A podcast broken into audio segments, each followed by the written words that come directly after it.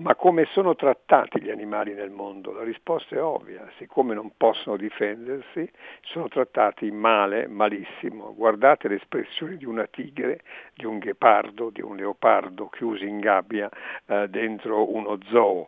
Guardate l'espressione di un elefante costretto a fare spettacolo in un circo. Bisognerebbe abolire animali nei circhi e nei giardini zoologici, anzi bisognerebbe liberarli. Pensate ai gatti e ai cani abbandonati dai loro padroni lungo le autostrade nei giorni precedenti le vacanze. Un orrore, è così bello amare gli animali e averli in casa insieme a noi. Amandoli impareremo di più ad amare anche il prossimo, tranne quel prossimo che tratta male gli animali.